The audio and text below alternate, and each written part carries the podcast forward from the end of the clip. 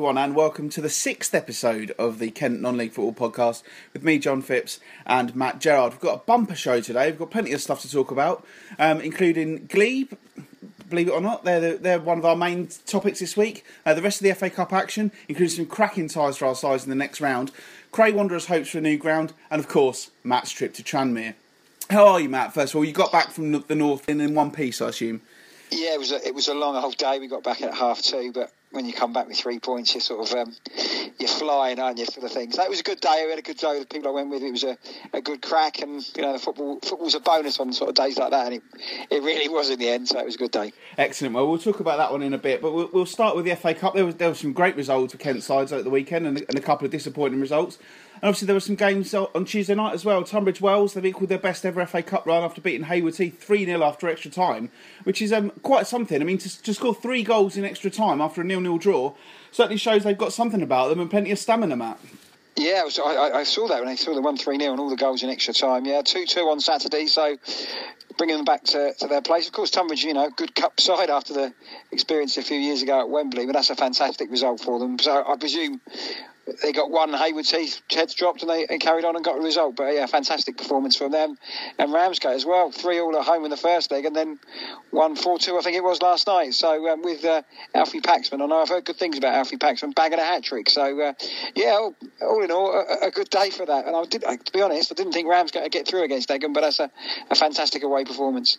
I must admit, they, they needed a goal with the last kick of the match on Saturday to get the replay, thanks to Luke Wheatley, and then you know to go on and build on that. I, I guess their their heads will have been up going going round there. And like like you say, Alfie Paxman, I've seen him play a few times. He's he's certainly got something about him, and I I think Ramsgate may struggle to keep hold of him for much longer. Well, he was at Dover's academy, and he had a couple of games for Dover uh, in the National League in the back end of the season. Again, I think size may be an issue for, for Dover's point of view, but I know they're keeping an eye on him. And his brother's just as uh, a good player as well. So yeah, he's got something about him, Alfie Paxman. If he can grow a little bit stronger, but I think he could have a good, decent career, particularly in the non-leagues uh, as he goes on and whatever happens, he's got an FA Cup hat trick on his CV, and not many people say, can say they've got that. No, there, there was disappointment elsewhere for Cray Valley, Erith Town, Sevenoaks Town, and Ashford United, who all went out. Um, Oaks went out to Crowborough, obviously, and Ashford were, th- were thrashed 6 0 at Horsham. And I, I, assume you've seen the picture, Matt, but Horsham playing yellow and green, and Ashford rocked up in bright yellow. And somehow it was deemed not a kick clash, but that seems ridiculous to me.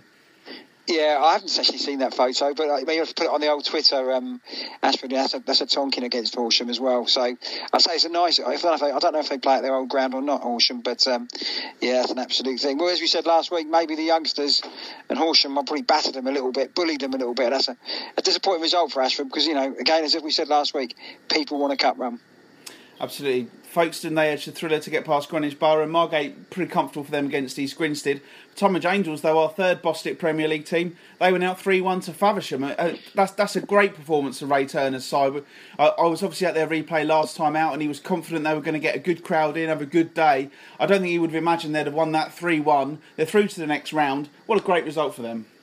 Yeah, I know. I've you know, a couple of folks who are Tonbridge fan, and they've had a bit of a Tonbridge um, a bit of a bad few days, really, apart from last night, of course. But uh, yeah, that was a bit of a shock when you got Steve Lovell, well, Steve Lovell's son, Mark Lovell, up top, been around the houses, used to play for Tonbridge as well, and uh, he's at 34 now, and he absolutely bullied them. Apparently, he had a great game up top. So yeah, fantastic result for Faversham. Tonbridge was desperate to get to the first round of the FA Cup, and I think there was real disappointment now. They need to pick up their league form now as well. So yeah, not a good start for them, but maybe after last night, that's kick-started their season superb. And obviously, as, as we'll, we'll, talk a bit more about that later on. But Herne Bay, who they beat 10-1 on Tuesday night, have also made it through.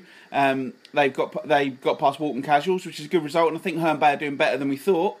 Uh, Thamesmead beat Lewes 3 0. They're also through. And Phoenix Sports beat Eastbourne Town. And next up for Phoenix is another Kent club, Glebe. The Chislehurst based side were only founded in 1995, and last year they were promoted to the SCEFL Premier Division for the first time. This is their first FA Cup campaign. They actually got into the draw a couple of years ago, but uh, their ground wasn't quite up to scratch. So they were actually then removed from the competition after the draw. So they were supposed to play Tunbridge Wells, and then Tunbridge Wells were given a walkover. So this is their first crack at it, the FA Cup. Um, and they've reached the second qualifying round after a 4 0 win at Banstead Athletic on Saturday. Much travelled striker Adrian Stone got three of the goals on his debut for Glebe, and the club are understandably delighted with their progress. I spoke to manager Ben Young on Tuesday before they played Sevenoaks on Tuesday night. They drew that nil nil, and he was in good form. He was in a bit a place where it was a bit windy, but even so, he was able to get across how pleased he was that they beat Banstead on Saturday.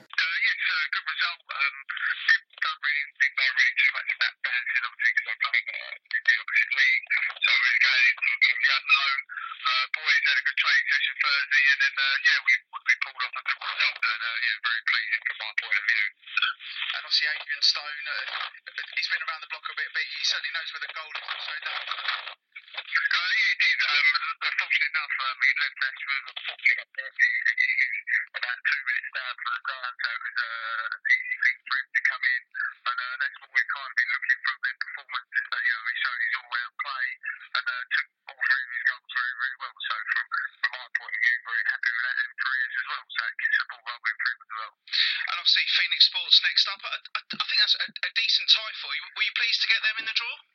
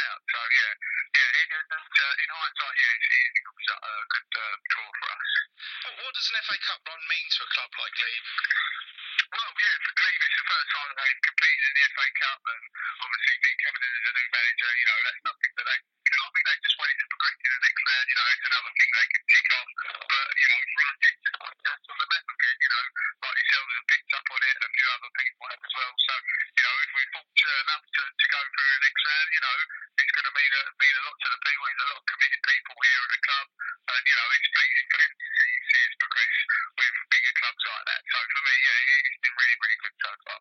And it's the money as well, isn't it? That, that, that helps a club at your level so much to get this prize money. Yeah, yeah. Um, you know, money helps at this level. You know,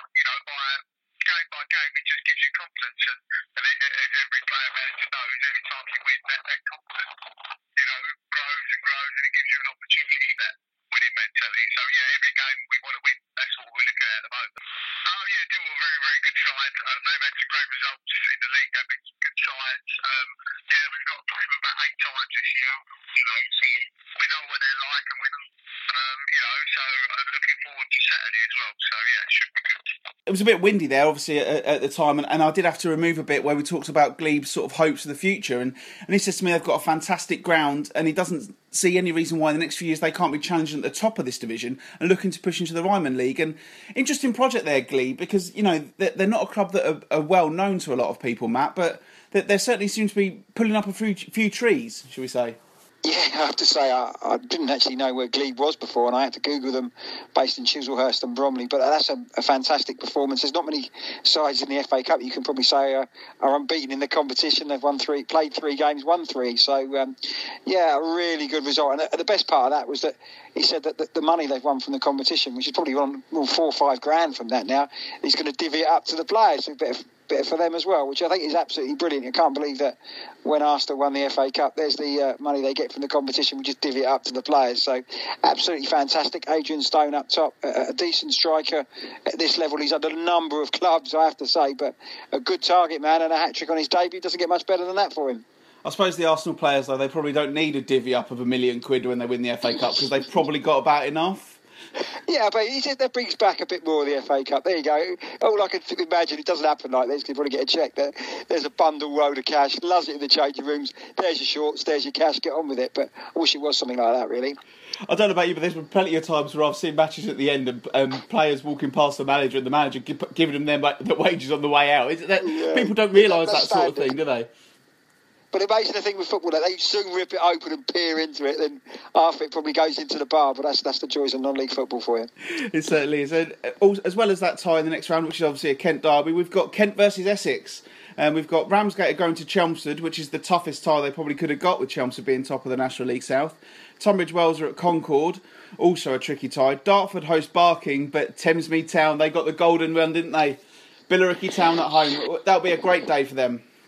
Well, of course they play at Dartford now, so it should, and it's on a Sunday, isn't it? So that's a um, should be a decent crowding going in there. A for people to have a look at Billericay maybe Thamesmead and a Toy Royal to cause a bit of a cup shock from that point of view. So, yeah, a few ones in there. Ramsgate It'd be a good day out at Chelmsford for them, but that is the toughest one. I think Chelmsford are top of the, uh, the National League South, aren't they? So that is the toughest draw you could have got. I think it may be a bit too much for them to, to get past um, Chelmsford for that. But, but Chelmsford did lose at home at this time last year to Dartford at this round. So uh, from that point, Dartford against Barking should be a, a, a, chance there. Glebe against Phoenix Sports, we just mentioned. Horsham Bay. Hopefully, Herne Bay turn up rather better than uh, Ashford did. Kings Langley against Margate game. Margate, I think, should too have too much there. Faversham have got a difficult one against Wealdstone, I have to say as well. To be honest, Wealdstone changed their manager recently, so uh, and they're normally a decent National League South side. But I think we'll have a few through, and I think some of them will go out as well.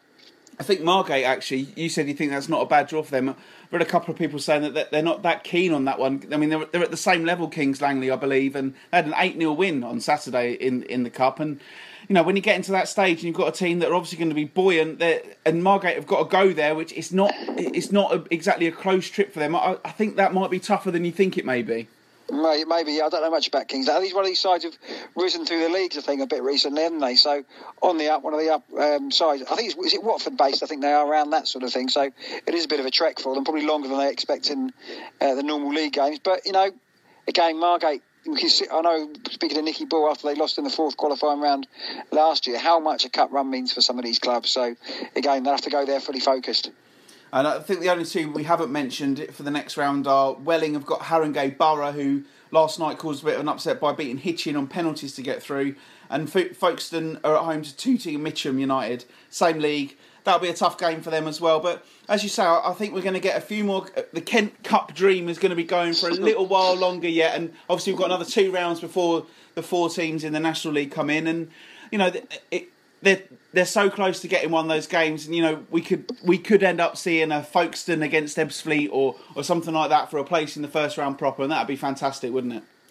Yeah, we were discussing that on the way back from uh, um, Tranmere saying from a Dover point of view, it would be great to play Folkestone. So big clubs together and things like that. They haven't really played each other too much down the years. I've seen Folkestone knocked over at the FA Cup many moons ago, but that'll be good for the area. Big crowds from that point of view. But uh, when you get to the fourth qualifying round, all you want is the easiest tie to get the first round, and then you could draw Blackburn Rovers away.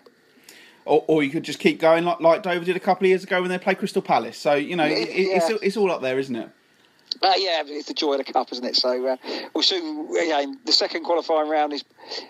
You'll see some shocks here because some of the National League South sides will, North sides will go out. So uh, from that point of view, and I, and I tipped Billericay to be on the telly uh, last time when they were. I presume Salford v York, which is a big game in the Northern League, will, will be the other BBC tie this time. I expect. I'd imagine so. I believe you sent me a message about uh, along those lines within about five minutes of the draw. So confident were you?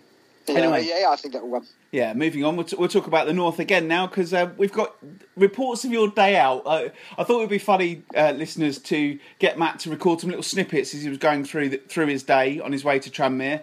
Um, as he's already said, he was up at um, he didn't get back until two o'clock. Well, he was up at seven o'clock in the morning, and um, I'm I'm going to put the clip in now so you'll be able to hear it. It's, it's four or five different clips, and within the first 25 seconds, I will guarantee you'll be thinking this bloke doesn't know anything about football. It's just gone seven o'clock in the morning. Um, you normally buzzing when you get up this time because I'm off to Tranmere for the day. Dover at Tranmere, looking forward to it. Um, should be a decent game. Tranmere are going to be favourites here. Uh, good result out of the weekend. Dover need to score more than one goal in a game to win it. Um, it may be tough up there, but it's always nice to go to a game, this sort of thing. You jump out of bed, maybe come seven o'clock, whatever time the game finishes, I could be thinking, oh, it's a long journey home. But hey, that's football for you. Looking forward to it. Come on, you whites. And hopefully, uh, all the other Kent sides, particularly in the FA Cup, can have a good day as well. So, uh, here we go.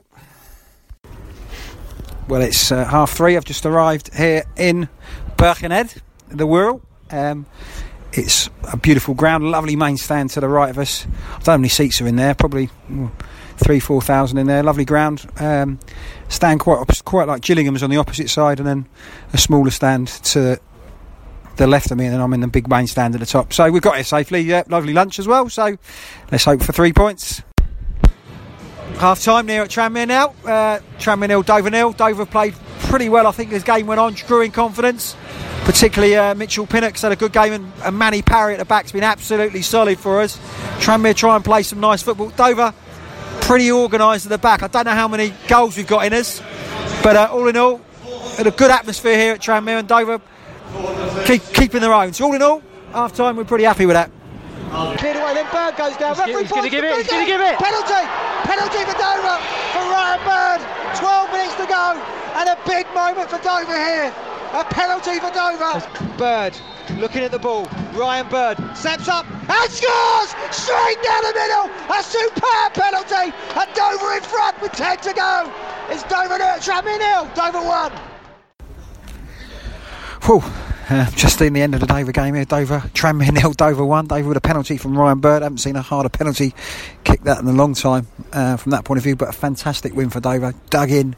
I think that can really help kickstart the season and gives the ex players real good confidence as well. The season goes ahead, long trip home, but it'll be worthwhile now.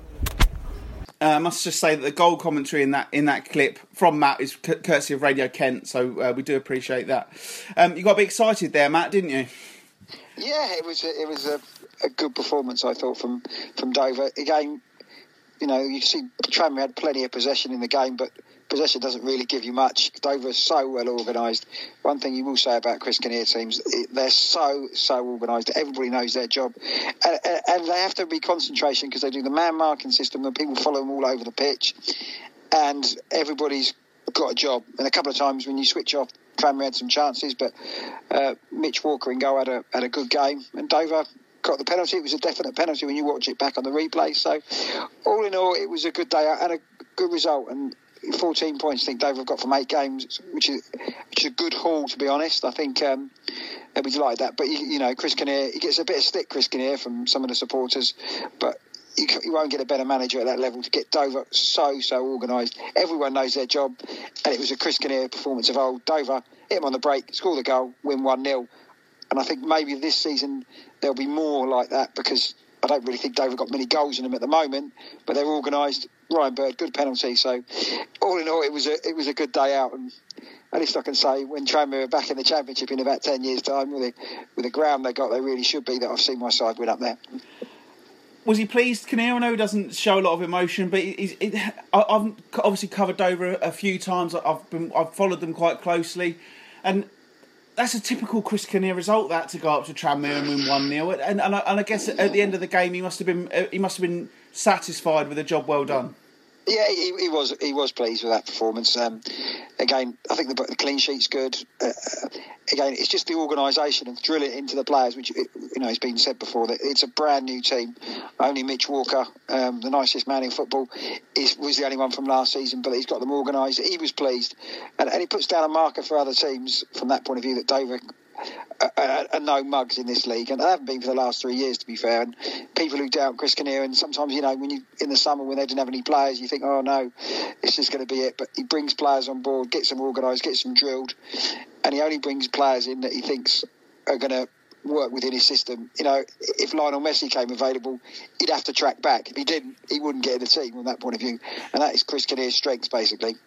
Well, that's uh, an analogy I wasn't expecting to hear today, but uh, excellent. That's it's nice. I mean, looking at the league table, um, Dover are seventh in it, but they've only scored eight goals. However, I looked up and down that table thinking, well, there's going to be some stat there that they're one of the lowest scorers.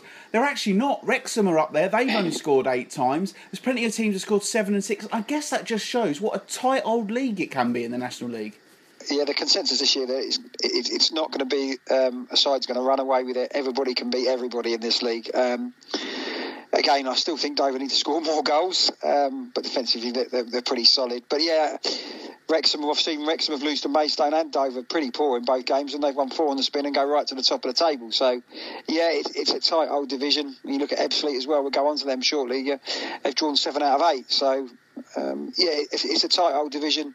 Dagenham, I said last week, they look a, a, good side, score a lot of goals, and with John Still, they got a chance from that point of view. I'm, I'm, I'm looking at the league and I'm getting pretty worried about Leyton Orient really from from a Kent side's point of view because they had a stuttering start. Obviously, they got absolutely walloped at Bromley, but very quietly they've put a run together. And now they're joint top, and you, you, say no one might run away with it, but if they've hit the ground now, then I think Leyton Orient could could easily just leave a cloud of dust behind them and run away with it. Yeah, I think they've got. I think he's done a job there. That six-one defeat against Bromley was probably the kick up the backside they needed. Um, second place, they've got to always have a good support base wherever they go. They're going to take in excess of 500 fans each game. That means a great deal, I think, for them. So yeah, Leyton Orient, um, it'll be interesting to see them. They've got some good players in as well now.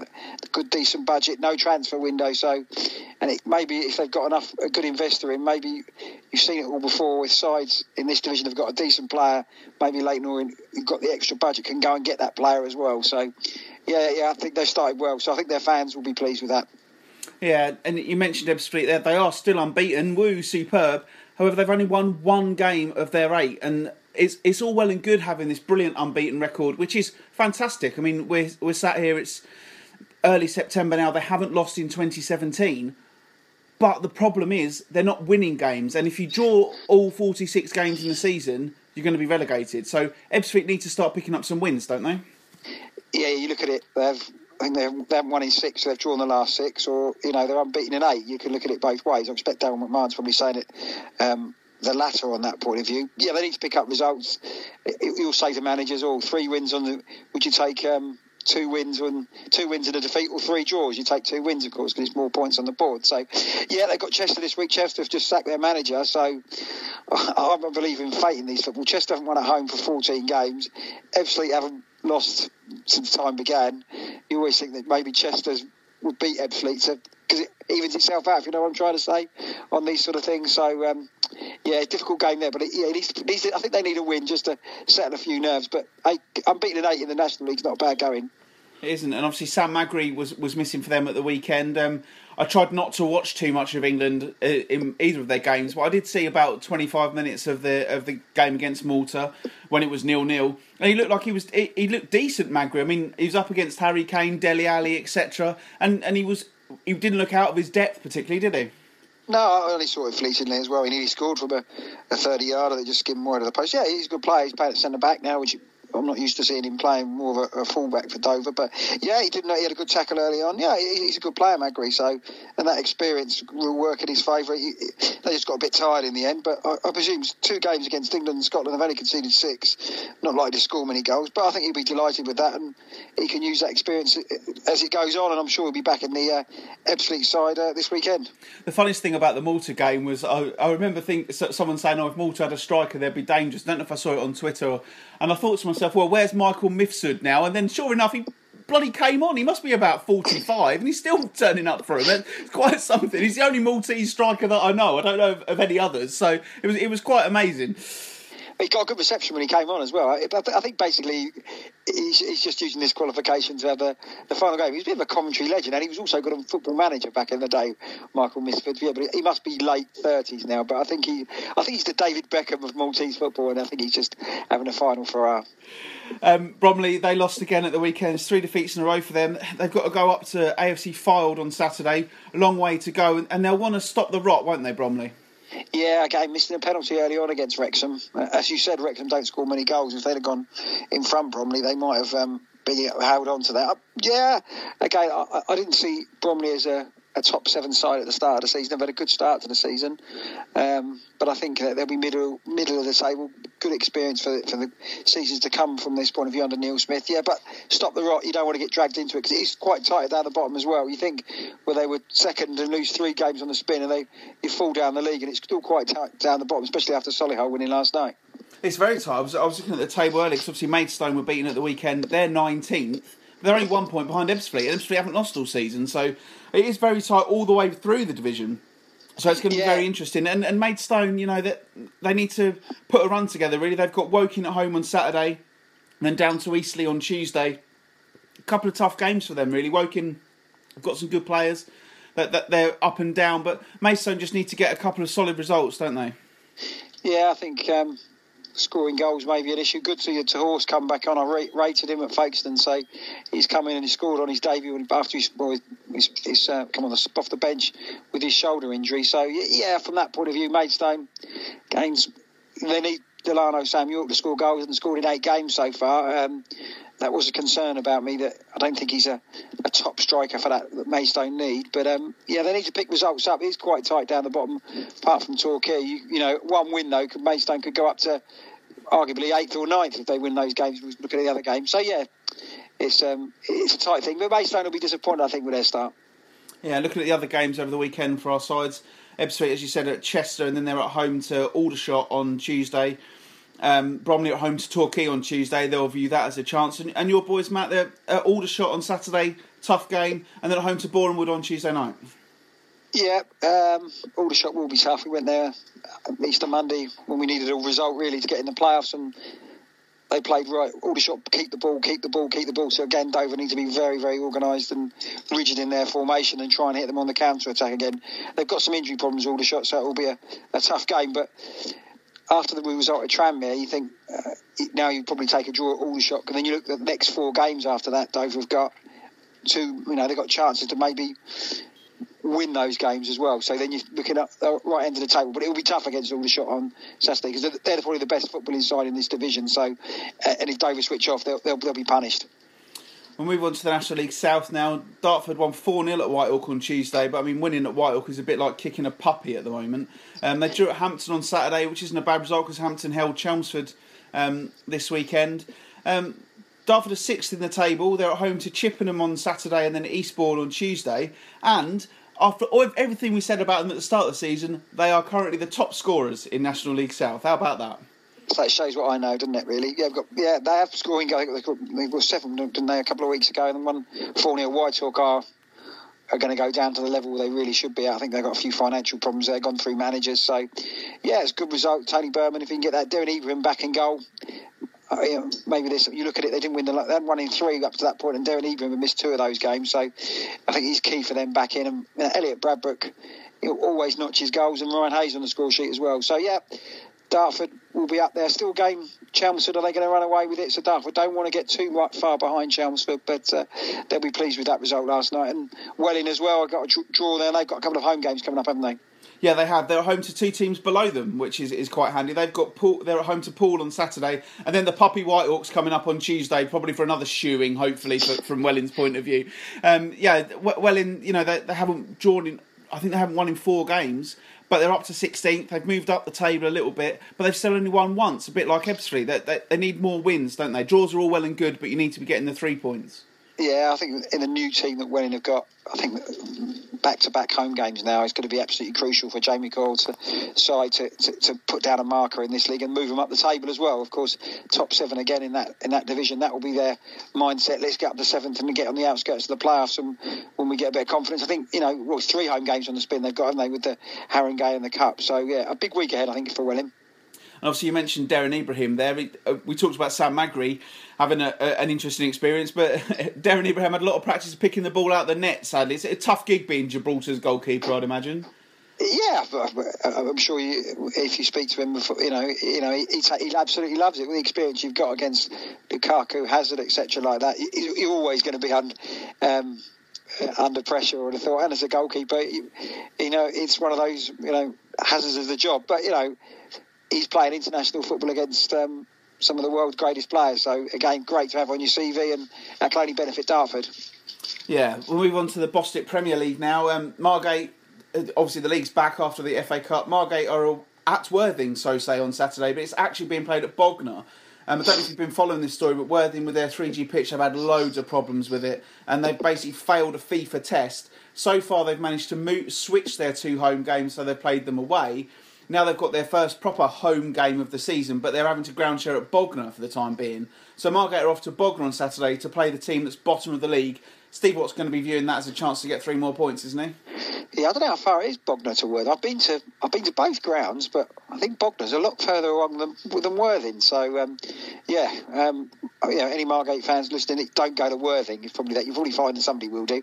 Um, yeah, uh, again, there's a chance for they've to, they've had back to back home wins, so for them to try and get a result against Worthing, Worthing, what they've used their three G the last couple of years. So I don't know if I thought the three G pitch probably lasts good five six years. I don't know what's gone wrong there, but um, yeah, strange on that Worthing because they, they lost a couple of players to Forest Green, didn't they? Bugle went there, so they must have had bits of money to do the pitch up. So strange one, but yeah, but I fancy Margate down there. Well, they've lost uh, Kane Wills as well, who Margate fans will know. He's gone to Eastbourne, back up into the National League South, and it's an interesting one, Worthing. I don't know how much you know about it, but um, I, my knowledge of, of the guy who's the chairman there is based on his appearance on the Undateables. He he was uh, he had a he had a car crash when he was about 17, 18 and, and suffered some horrendous injuries. And He's now in a wheelchair. I think he's paralysed from the neck down, um, but he's got a lot of money and he's ploughed all that into Worthing. And I was looking up this morning, they were just like, we feel so sorry for the owner because he's ploughed all this money in. that the pitch, I mean, they've had games called off due to waterlogged pitch, even on the 3G. Um, and FIFA have obviously been keeping, a, well, they say FIFA have been keeping a close eye on it. I'm pretty sure in Zurich they're not going, Worthing's pitch, Worthing's pitch. But, you know, I'm, I'm sure they're, they're very disappointed that, that it has been like that. And, and this is the only time I've ever heard of a team with a 3G pitch having these sort of problems. And I guess they're going to want to get it fixed because playing every game away, playing at Bognor, doesn't do the club any good, does it? Right, the model of the 3G is that you can earn for the pitch you know, 24 7, 365 days a year. A, they're not getting that money in, and B, travelling to, to Bognor as well. They're not going to get any money in, so that their model was completely gone out the window. Yeah, I, I, don't know what's gone wrong with the surface from that point of view, unless it wasn't laid particularly properly. But they've been at it for a couple of years, so yeah, strange one there. We'll have to, we'll keep an eye on that one, I think. Yeah, we will. Um, Tonbridge Angels, who won 10 1 uh, on Tuesday night after a couple of poor results, they're at Harlow um, on Saturday, and then they are away as well on Tuesday at Thurrock. So um, a, cu- a, couple of games there, they'll think they've got a chance of getting some points there. But 10-1, don't get that very often, Dean. No matter what competition, no matter who you're playing against, you've scored 10, you're going to be happy. Yeah, I think the Tonbridge Angels fan I spoke to said that they were due to give somebody an absolute shoe in, and 10-1 is an absolute shoe in against Herne Bay. I don't know if Herne Bay changed their side a bit, but Tonbridge Angels have got some good strikers in their side who can score at that level. So yeah, my only theory is I always worry about these teams. Uh, I would think that well, football is on this point of view. When you scored ten, you've used your goals up for the next three games on that point of view. So uh, yeah, we'll see how they get on, but hopefully they should be okay. We touched on it really uh, a little bit last week, but if you're going to, your, your friend said, oh, they're going to give someone an absolute shoe in, and they saved it for the Ryman League Cup or the Bostik League Cup or whatever it's called, Vitality or something. I don't know what it's called. I, I, I lost track years ago. But to, that's not the game you want to be scoring the goals in. They'd rather have saved seven of those goals and had four on Saturday, three on Tuesday, six points. Thank you very much.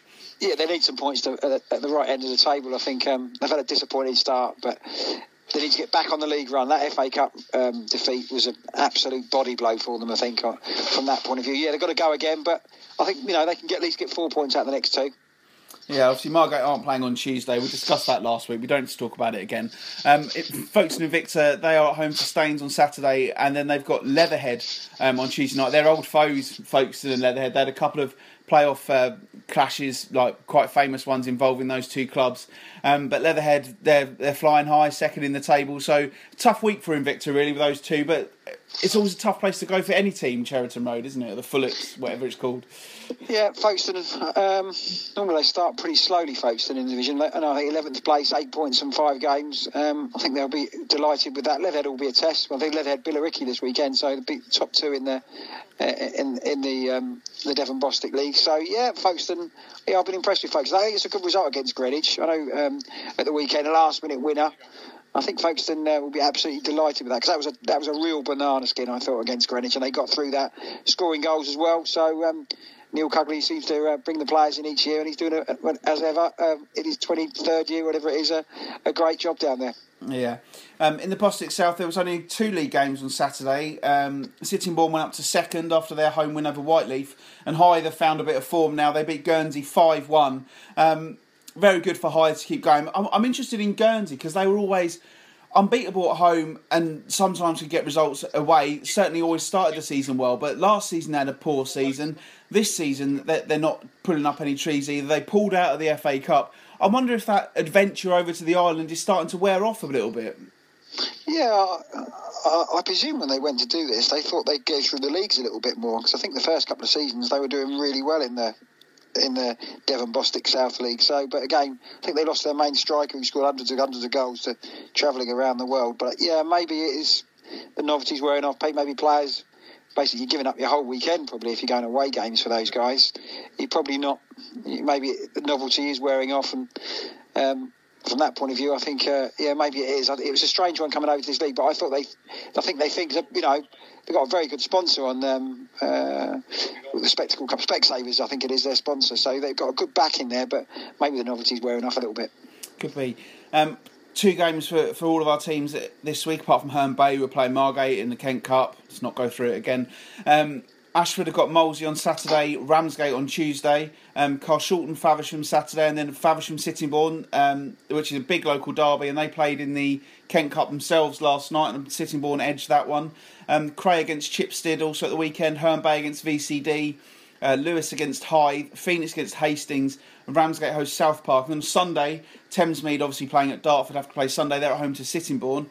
Um, other games on Tuesday, South Park against Phoenix Sports, VCD against Hythe, and then on Wednesday night, Cray against Hastings. So plenty of football, plenty of points up for grabs there, and some good Kent derbies as well. Ashford, Ramsgate, Faversham, Sittingbourne. A good chance for these teams to, you know, continue their progress. And Ashford, they're going to want to get a win on on the board this weekend, aren't they? Every weekend you seem to, or every Tuesday you seem to get a Kent derby from that point of view. Yeah, Ashford needs to get some points on the board. Um, I would say that maybe Chipstead and Shoreham are going to be the, the whipping boys, particularly Shoreham, who've conceded 14 in four games. So um, I think it's only, it's only one goes down in this league again this season, is it? We think so, yeah. Yeah, so right. So as you said, that maybe they just need to regroup from that point of view. You think Ramsgate again? They've been involved in too many cup games, suppose, cup replays, etc. They've had, so uh, they need to get back on the, the horse. But this is a problem with this sort of league as well, because you, you're playing FA Cup every other week, midweek stops your league games as well. So uh, from that point of view, some of these need a run of uh, league games to get their league game, league form going. They do. Um, and Cray Wanderers there, we mentioned them. Obviously, they're still playing at Bromley, but they've put another application in for their new ground. They've had a couple of false starts about it, but I think they are hopeful that finally they're going to get this sorted and get their own ground. And having your own ground for a club at this level means so much, doesn't it? Especially if you've got the 3G and you can rent it, rent it all out. And Cray Wanderers must be desperate to get that sorted. I think there must be about 10 years that Cray have been looking to move away from, from Bromley from, from that point of view. They've got a good owner there. They're always good basic, basic um, uh, base of a, of a club. Um, yeah, uh, I think, um, I don't know why, why again, on going to the wheres and wherefores of uh, um, getting land off places. But hopefully they can get from that point of view, get their own, get them back to, to where they want to be in their local vicinity, can attract some supporters who maybe have just moved on a bit from them from that point of view. But they've always had a good side. They did really well, Cray, at one stage. Did they went through the leagues and then come back down with. Um, so yeah, fingers crossed that can happen. I don't know if that's going to be coming through soon, but they have had some false starts on that point of view. I think the Mayor of London got involved in the last one. So, you know, that we've talked about FIFA, we've talked about the Mayor of London. We're getting all the big wigs in this week, aren't we? Yeah, yeah, yeah, yeah. I think I don't normally, you find these things. It's, it's, some sort of environmental issue that you build in the ground, and it's going to affect some sort of um, uh, insect or animal. But hopefully, um, yeah. Again, these clubs, some of these things, put they do put in a you know a massive structure of what we're going to do. So if you start basic, start the basics with 3G and a clubhouse, then you can move up from there. I think that's probably the way up, rather than trying to go full in. And I think we've, we've seen it with clubs. You know, they, they put the money into the players when you need to put put in the infrastructure. And Margate have done it the wrong way. Now they're trying to do it the right way. So hopefully that, that, that that's that's the key. Get your base, get your ground, get everything sorted, and then push on from there. I think. Yeah, you know, I think one of the Margate's problems was when they had Bob Laslett there. That basically they did everything off the pitch. And when you go to Margate's ground, now they've got a nice 3G surface. They need to build a stand up, etc., like that. If you can get the, the basic around you, then, you've got something to work with. When it if the money man pulls out and you're paying people ridiculous amount of money, there's nowhere to go. But at least you've got something to to play with off the pitch. But that wasn't Margate's case. So hopefully Cray are going to do that the right way. Yeah, and we'll just move on to the Southern Counties East League now. Most of the clubs are in the FA Vase this week, but I don't think I'm ever going to understand how they decide who goes in where. Because I know Mickey Collins said the other week when we spoke to him, um, we are not going until later, and, and I, I think that was based on previous FA Cup success, previous Vase success, toss of a coin. I've really got no idea, but there's a, there's a few decent ties for, for um, sides in the scaffold. It's Canterbury; they're going to be seeking some revenge for the FA Cup. But also Sutton Common Rovers there. They've got them at deal this time, so they'll be hopeful of, of giving them a better account of themselves. Uh, Whitstable are away to FC Elmstead, which I assume they'll be confident of winning. Um, Glebe against Deal, we've already mentioned earlier on. Chatham off the bottom now, they're at Redhill, so that's a, a tricky tie. Sheppey have got Loxwood, and the winners of that will host Tunbridge Wells, who of course reached the final in 2013. Um, in the league, Whitstable lost their 100% record on Tuesday night, they went down at Deal. Um, there's three games on Saturday. The pick of those is Sevenoaks hosting Corinthian, who are top of the league, but they've played six games more than everyone else. Some teams have only played four games. Um, there are games on Tuesday and Wednesday, but I didn't even bother looking too much because they could be completely obliterated by FA Vase replays.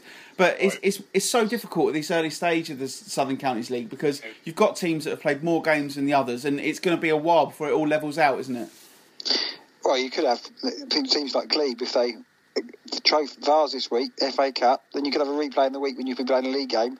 You're never going to get your season going until um, middle of October from that point of view. Uh, Glebe against Deal stands out, I suppose, because Glebe beat them in the in the FA Cup there. And will Glebe? What's more important to Glebe, the FA Cup or the FA Vase? Probably when you're probably so far away from the from the decent rounds in the FA Vase now. It'll be interesting to see what they do from that point of view. Of course, Deal got a bit of pedigree from 2000 when they won the competition, so it's always going to be a competition that um, holds good memories for them. And of course, good result for Deal. My tip, Whitstable for the league. They beat them, didn't they, as you said?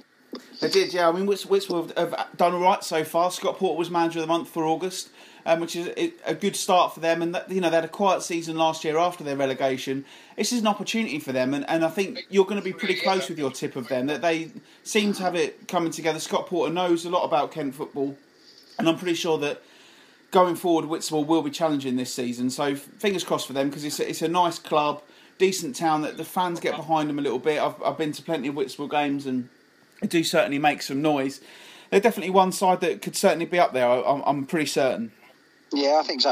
I think they'd like a Vase run as well because they, you know, a good town like um, Whitstable, uh, if they get a bit of momentum, the, the fans would come back to watch them if they're in the latter rounds of the Vase because we haven't anything since 2013 when um, seven uh, Tunbridge Wells were in there, sorry, and when Ashford did quite well a few years ago as well. But it'd be good to see a, Kent side going deep into the competition. It would be. It's an interesting competition, the Vase, because it does throw together some great ties. I was um, I was working at the in the office in Tunbridge Wells with the Courier when they got to the final in 2013 and my my former boss Glenn Garrett will tell you I did nothing but rib him as he was getting more and more excited about the FA Vase. But you know what? They had a semi final up at Shildon in the northeast. They had so many great epic games in that run, and it does just it, it's amazing because you've got all these teams.